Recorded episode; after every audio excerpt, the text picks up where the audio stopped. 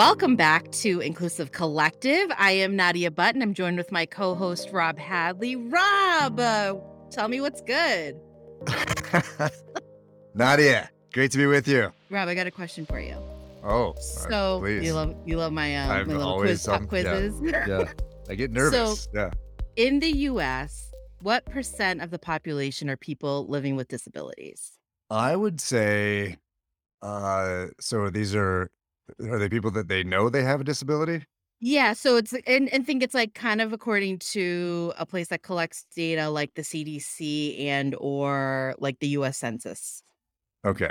I'll go with uh 23%. Ooh, you're pretty close. 26%, Okay. which is one in four adults have Yeah. some um some type of disability or living with disabilities. I also wanted to share two in five adults age 65 years and older have a disability. One in four women have a disability. hmm and two in five non-Hispanic Native Americans, Alaska Natives have a disability. Yeah, and I think that uh, the reason I asked uh, these people that know that they have a disability or have been diagnosed with something is because if you start to think about things like anxiety, Yep. Things that are uh, some sort of you know, neurological or, or some sort of disorder, or you know, like something that's that's very, very, very common. And I think that people now know more than ever that they that they have something that is anxiety based. Then you start to Mhm. get into, I think that you know that twenty three percent number is probably pretty low. Yeah. Yeah, No, I would I I'm sorry, that's my guess. That was my guess. yeah, that was was your 23 guess, but you're right. I think that there's probably still a lot of people that are either not diagnosed, one, or um don't maybe self-identify as one. And Right. I was doing some reading on many of these like websites, the American Associ- uh, Psychology Association, the CDC, um, some of the gov- gov- like the EEOC website. It's very interesting to understand either what is defined as a disability or a person living with disabilities and the terms that are used. So I would um I'm not going to go through that right now, but I would encourage our listeners to take a look at some of those websites because there's really uh, revealing information. So, joining us today is Molly Levitt, who is the director of Remarkable US, which is um, an accelerator focused on startups building technology that pos- uh, positively impact the lives of people with disabilities. Molly herself is a former teacher, um, a startup founder, a marketing director, and currently moonlights as a camper van builder in her free time. Nice. Um, hello, Molly. Welcome to the Inclusive Collective. Thank you. I am very thrilled to be here with you guys. Hello, Molly. It's great to meet you. Super excited to meet you. Welcome. Nice meeting you, Rob. As we get started, can you just just start by telling us about Remarkable? Tell us what is unique about that type of program, and then maybe even why is there a need for that type of program? Yeah, so Remarkable is an accelerator, as Nadia mentioned, that's focused on the disability space. It is funded by the Cerebral Palsy Alliance and the Cerebral Palsy Alliance Research Foundation. Um, one of those is Australia based. We have an accelerator in Australia that's been running for about six years, but we're building one here in the US as well. And so there's a lot of a lot of accelerators out there in the world. I have been lucky or unlucky enough at times to be in three of them um, through my work when I was running my startup back a few years ago. And I think that choosing your accelerator is really a difficult task, and making sure it's the right choice for you is really important. And for us at Remarkable, it's really focused on inclusion and building inclusive products and building products that have a direct impact on people with disabilities. That is kind of our category of how we select companies to come in, but it also kind of helps people self select out of, hey, this is not the type of company I want to build. This is not the type of impact that I want to have. You know, maybe I want to go to more of a consumer based accelerator. But in terms of why people would come to Remarkable, like impact is at the core of what we do, but it can't be overshadowed by the fact that we are an accelerator and accelerators are um, organizations that help launch businesses that will be, we believe, successful. So there also needs to be a business case for the good impact that you're doing. Got it.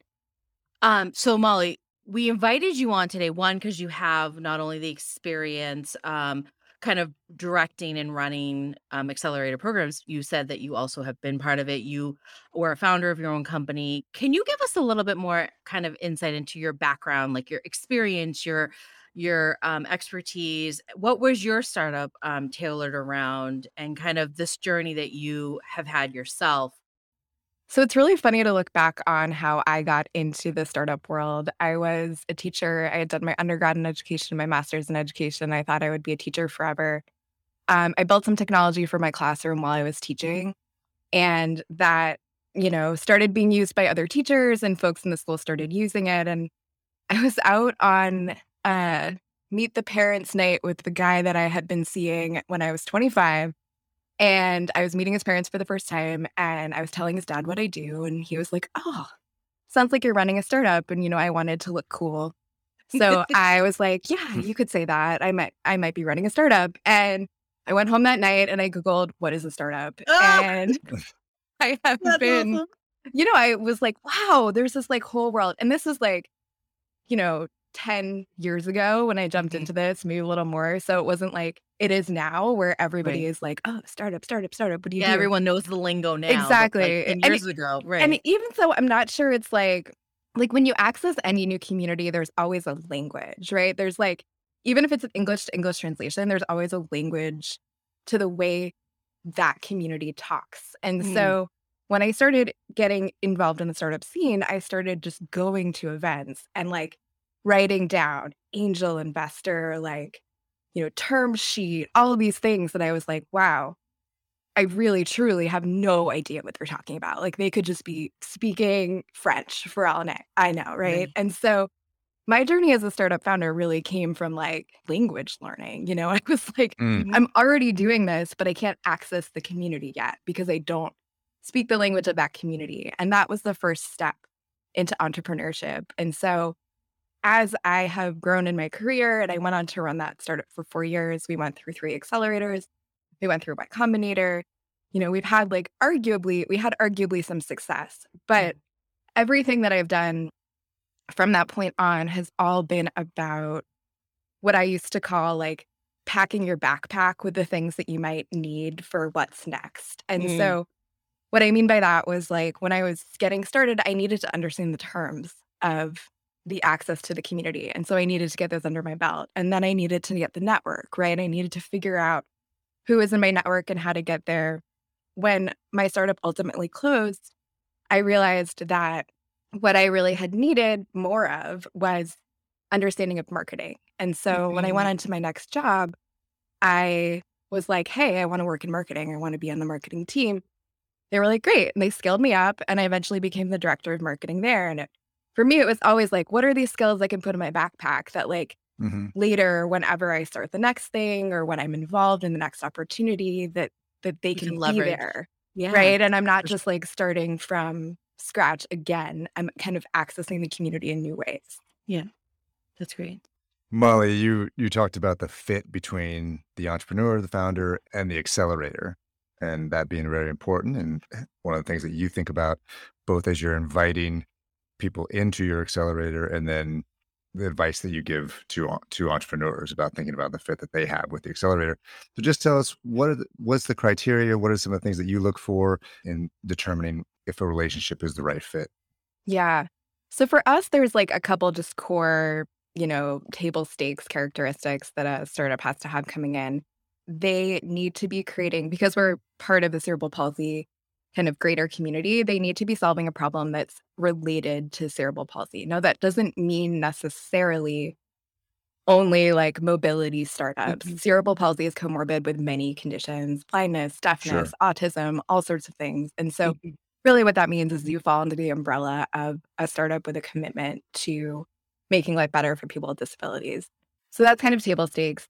The second part of table stakes for us is because we consider ourselves an accelerator and not necessarily yet an incubator.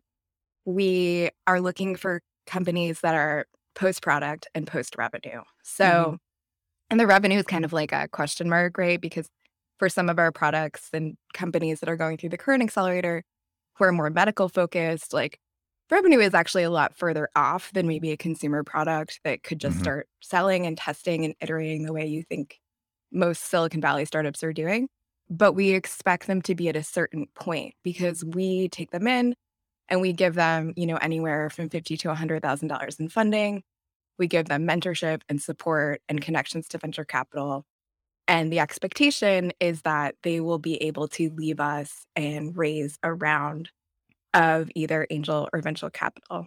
That's Mhm. not to exclude there's like incredible organizations that are focusing on earlier stage, helping you go from idea to like the point where you have a product. I think of that more as an incubator, whereas like Mhm. what we're building is more of an accelerator. And we hope that your next move isn't another accelerator. It's actually like building a team Scaling. and building Yeah. and scaling. Yeah, Yeah, exactly. starting to like really get the business on the ground and running. Exactly. And so the exciting thing that I get to do is we're actually launching our first solely US remarkable cohort going into next year. I'm currently supporting a group of founders that are US based that are going through the Australia program, which for us means a lot of late nights and a lot of like cross time zone challenges. But Yep. next year we'll be launching with a full cohort of US companies. Oh, cool. And Okay. so one way I hope is that they will listen to the Inclusive Collective podcast and That's they will right. There Yes, you. You're- you hear it here, folks. we have to be a part of Remarkable US. But it's, you know, it's a startup. It's just the same as anything else, which is I'm just meeting the community and I'm talking to as many people as I can. Um, there are other programs here in the US. My friend Diego runs a, c- a incubator called Together International, where they bring in founders who have who are disabled themselves and are building businesses. So they focus just on founders with disabilities. We focus on both, but we're, you know, focusing on more of the acceleration. There are accelerators around in different parts of the world who are focusing on this, but there aren't enough, frankly, you know, and Yeah. and the regular accelerators should be taking more companies that focus on inclusion. Like there's a big shift that needs to happen culturally to understand that like inclusion isn't a niche uh charity based Mm. thing, right? Inclusion is not charity. And I think that's a lot of what we talk about is how do we bring Remarkable to the US and not have it thought of as a charity accelerator or, you know, an accelerator that's good for the world but not good for business. Like Yeah, inclusion or, is or good. should only be like government funded or something like that, right? exactly. Exactly. Oh, that's an interesting. Actually, could you speak more to that just from your experience? Like, is that how folks te- in the startup world tip or in venture capitalist world typically view? Is is there a, like a bias there? Absolutely. So when you think about the percentage of people who disclose having disabilities, and I say disclose because no one's really required to disclose unless there are very visual accommodations that you need. So when oh. you look at the percentage of people who disclose about being disabled, it's about one fourth of the population. Yeah. Now, if you look at the way venture capitalists invest, 25% of the population is not a big enough total addressable market for them to feel confident that they're going to get the unicorn return. Now, that to me, first of all, is a little bit wild because 25% it's of the population is a very large market. and there are Massive. yeah, many, many startups who don't even tap that, who do wildly well. yeah, But it's it's a bias. And I think there's been a lot of history around ableism that prevents people with disabilities from having upward mobility. Like most people with disabilities have to live under a certain income level to be able to keep their benefits. Like they Mm. can't marry. Like there's st- still so many things that keep people from being able to access higher levels of mobility and higher levels of income. And there Mhm. are still roles that are in some states that allow people with intellectual disabilities to be paid less than minimum wage. Like there's Uh. still so many unacceptable things inequities. and inequities that are happening in this population. So, on top of it only being 25% of the population that's disclosed that they have a disability, there's even less like income availability. And so, VCs then look at that as well and they say, well, not only is it small, but the purchasing power is small. Right. And so, we know that that is systematic. We know that that is done by a system. And the only way out of that system is to raise up people in that community and include them. Mhm. But it's Yep. Mhm. going to be work for the folks that, you know, we're connected with to help VCs understand, hey, this is investable. building from inclusion from the outset increases your total addressable market. When you think about like how many people actually can't access a lot of things right now, just in regular products, Mhm. like you could be increasing the number of people that could access it, like even in just the Your market you're consumer working in, yeah, your right? consumer Like base would you don't need to go yeah, internationally to like Yeah. do all this. You can actually Right. increase your substantial substantially increase your customer base here. And so I do think it's a challenge that we will have, and I know that they've had in Australia, is to say, hey, this is actually really investable and this matters. And Gen Z is disclosing at a much higher rate than anyone else has traditionally. You know, employers are going to have to catch up. They're going to have to figure out how to create accommodations, create workplaces that are inclusive, create products that are inclusive, or they're not going to get top talent anymore. Like, Yeah. people don't want to work at a business that doesn't look at humans as variable and complex and as frankly humans. So, the other piece I think around the VC side is perhaps like a lack of deep understanding of the history mm-hmm. of how the products that we see fully integrated into society right now are actually built on the back of accommodations for people with disabilities. And so, I mean, we're we're kind of doing it right now, right? Like audio, Mhm. audiobooks, um, Apple CarPlay, text to speech. These were all actually built on accommodations that people who couldn't access written text needed. And now it's a billion dollar market, like Audible, Spotify, like all these organizations that are building around audio as a medium of how people interact with the world are huge, huge markets. And they are built on the backs of accommodations. Like the fact that you could hear GPS talk to you while you're driving, Right. like that's built on the back of accommodation of somebody who wanted to navigate a city but couldn't read a map because they were blind and low vision, right? So that's an important thing to note. What's interesting that as it relates to some of the products that we have in the current, current remarkable cohort, we have a company called Wearworks. They're based out of New York. They make a band um, and an app that helps you navigate through cities through vibration. Mm. And so this whole field, which is called haptics, is something that I think is really interesting when you think about, hey, where's the where's the future of the next unicorn, which I hate that term, but where's Mm. where's the next unicorn living in terms of something that's built on the back of an accommodation, right? So haptics in many ways have been used for a long time to help people who need other ways and other senses to interact with the world. Mhm. They are now going to become potentially like the next avenue of how we monetize our senses for Oh, you know lack of a better way of thinking about it right? You know you can you can see things you can hear things and now you can figure out how to build technology around how touch and vibration help you interact with the world right? And so all of these are actually built because people needed accommodations. Mm. and now when you look as an investor investors are like oh haptics are really interesting well yes but and Yes, they yeah, yes, a service for and- people right who yeah who've and i think typically excluded as part of the conversation. exactly and so this company wearworks they were um engineers and like haptics researchers and they actually didn't intend to build initially a product for people who are blind and blind and low vision and also coincidentally a product for people who are deaf and hard of hearing but what they realized is when a product comes to market and it's it's often the people who need it right it's not a it's the advil they need it they they need to take advil they need to get around a city it's the people who need the accommodation who are usually the first adopters of Mhm. a product so they Mhm. shifted their thing and said i don't know if the world is totally ready for like navigation through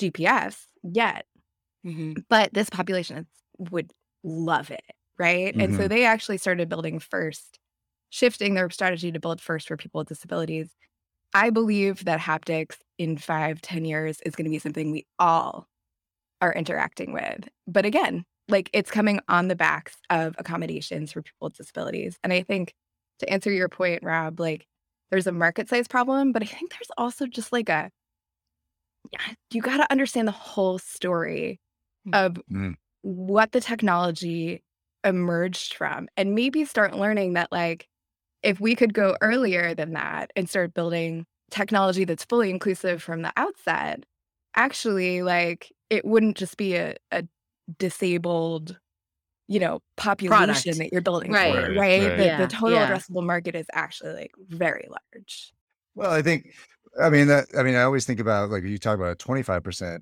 market right yeah but i mean if you're saying okay i'm going to build products for the black consumer. Well that's a 12 or 13% market right? So yep. now right right away you've cut off a really large powerful segment of the American economy because you're not willing to uh, go below whatever your 80% threshold or whatever exactly. right? So exactly. so man, there's a lot of examples of, of that where it, it doesn't quite work um, if you if you're just so focused on the mass market right? Exactly exactly um, and i also agree that unicorns are uh, i'm so tired of hearing about unicorns at this point so what's the one that has the wings what's the, that's the the, like the horse that flies. Yeah. A dragon? I think, I think, that's, I've always been more of a Pegasus guy than a unicorn Yeah. guy, right? Yeah, Like, yeah. horses with Okay. wings. I'm in. I, Yeah. Love yeah it. forget about that like pointy thing on the fringe. Yeah. give What could away. the, what does the Yeah, horn even do? Does it just, just sparkle? Like there's nothing. Amazing. So, um, so Molly, I do, I do want to get back to your accelerator and what's happening, what happens on the inside of your accelerator. And so, Mhm. and, and obviously the experience that you have having been through other accelerators as an entrepreneur yourself. So just tell us of the founders, founding teams that do well, that take advantage of that opportunity.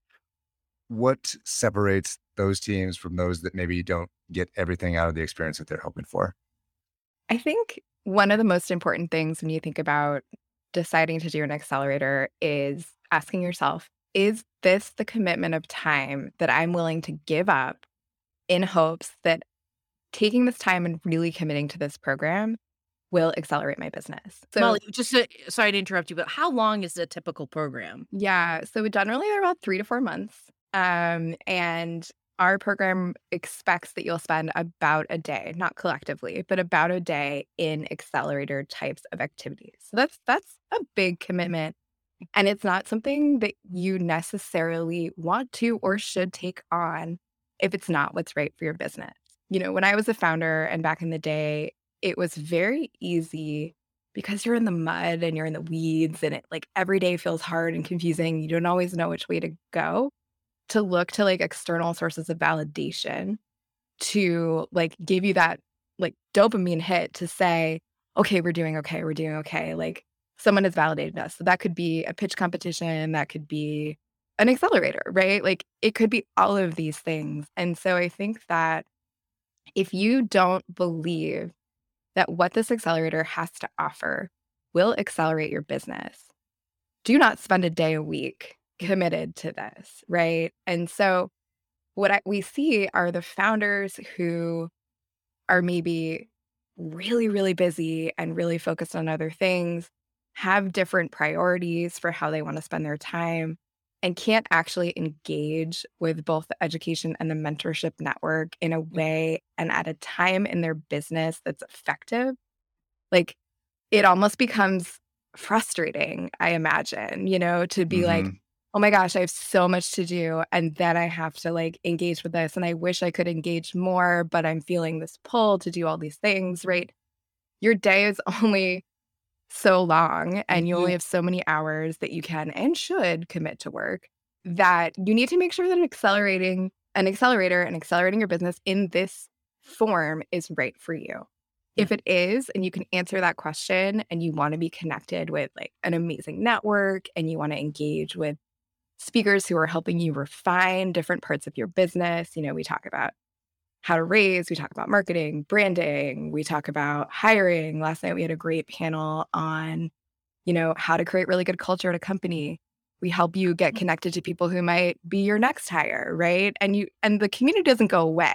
So you don't just end the accelerator, go to demo day, pitch to investors, and then like hope, hope that that accelerated you enough. Like we're still going to be there cheering you on. But I also like again acknowledge not everyone should do an accelerator, and that is okay. You still could make an amazing business. It actually might be even more successful by not doing an accelerator than by doing an accelerator. Mm-hmm. That's great, Molly. Um, great pieces of advice there. What so if we do think about, you know, diversity, equity, inclusion and any other types of advice that you would offer to an entrepreneur um, in the startup space?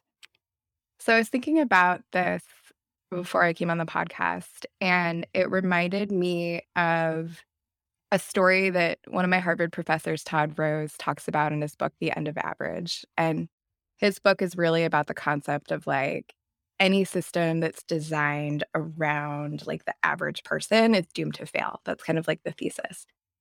And he talks about in the 1940s, there were like groups of pilots that um in the Air Force were just crashing. Like at its worst day, I think 17 planes crashed. Um, and they couldn't figure out what was going on. They kept saying, oh, pilot error, but like 17 planes crashing in a day, like Yeah, how many probably 17 pilots, like user error? Yeah, right, make probably not pilot error. And so they Mm. dug a little deeper and they started investigating the cockpit. And in the cockpit, the way that the aeronautical engineers had designed it was they looked at what's the average, you know, height, weight, distance between shoulders, like distance from eye to ear of the average pilot in the 1920s.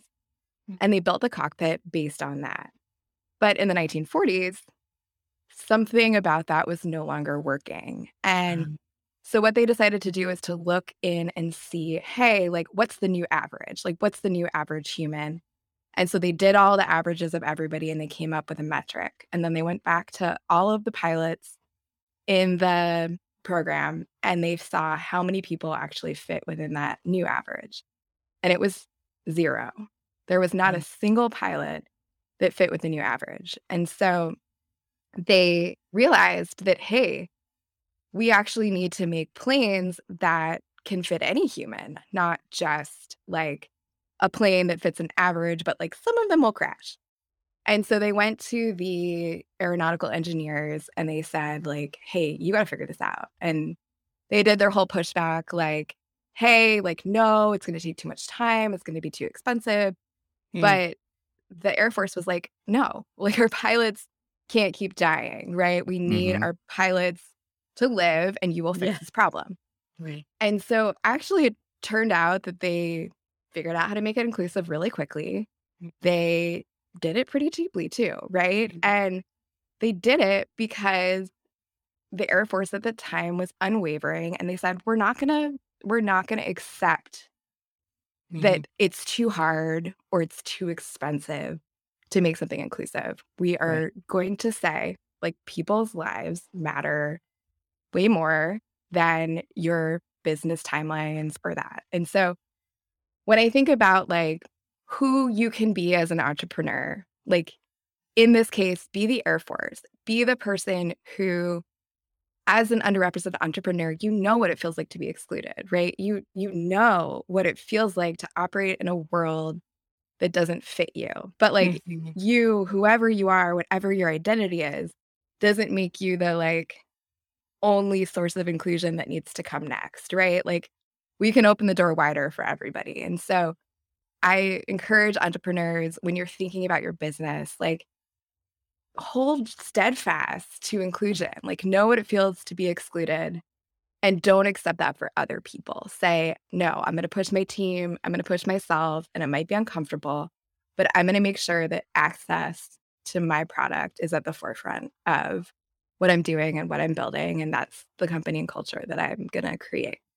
Well said. Brilliant. like- Love that. Yeah, that's was Yeah. brilliant. Thanks so much for that, Molly. Uh, And yeah, to to our listeners who are looking to seek an accelerator group or support or network, definitely check out Remarkable US. Definitely connect with Molly. Um, Molly Levitt, it It has. it's been a huge pleasure having you join us today on Inclusive Collective. We can't thank you enough. Um, thank you, Nadia and Rob, so much. I am very, very grateful that you guys are doing this type of work. It's it's needed, and I'm grateful your voice is in the mix. All right, welcome back to Inclusive Collective. Nadia, we just finished our conversation with Molly Levitt of Remarkable US.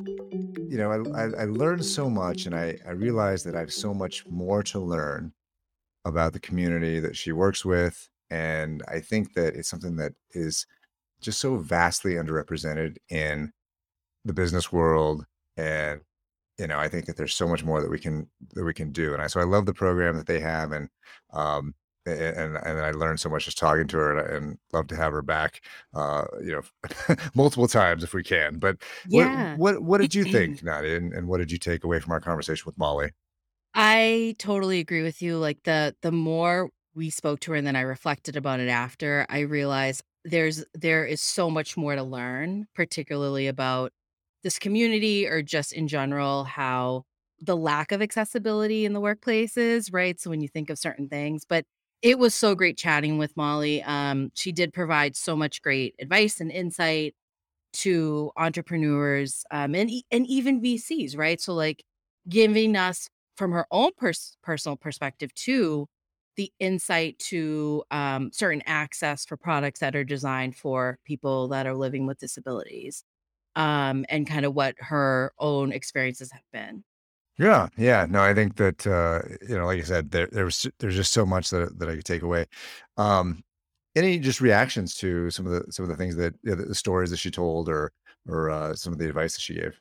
I love what I loved about. I don't know if you remember her talking about her pa- um, packing her backpack She Right. used this kind of as a metaphor, um, for building her skill set. So she rec what I loved that as an entrepreneur herself and as a founder herself, she recognized that there were certain things or experiences, skill sets that she was missing that she wanted to learn more about and ge and develop so that sh it made her feel more prepared for being a better entrepreneur, right? Being a better kinda innovator. And those 3 things that she talked about was, like, learning the language that's used in the community, the networking, not just within the the ableism community, but also within the VC, uh, the investor community, and then understanding the understanding of marketing, right? Product development.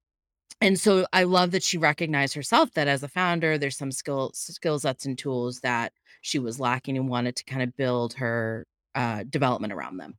And then she also talks about how important it is for employers to consider accessibility because if you don't, you lose some of your top talent, right? I I mean, I know that Mm, that's, like, so I know that that's we hear that all the time, but I don't think people really realize that, especially with the great resignation, like, people have choices and pe your employees will up and leave if not only are you not providing like the right support or the right um, development opportunities or equity within the system, but they'll leave if you don't have some form of, you know, awareness and accessibility and being able to use certain products or systems that are in place within the workplace. And so I what I thought just because I went down my own kind of research rabbit hole was um on the American Psychological Association website there's this great handbook or guidebook that I would I I want folks to go to to really kinda look at some terms to avoid, some suggested alternative terms, and the reasons for it because language has also evolved. Um, and I just thought that that was a great resource that that folks can take away right now to really evolve their awareness and learning around, um, the community of, uh, folks in the ableism community. I love that. That sounds awesome. I'll I'll I'll check that out. Sounds like a good good resource for everyone, uh, for our listeners as well. So again, thanks thanks so much to Molly Levitt of Remarkable US, and definitely check them out as well. Uh, really interesting stuff on their site of the companies that they are working with, uh, and some of the innovation that they have there as well. So um, thanks again, Nadia. Yes, That's it for this week's episode.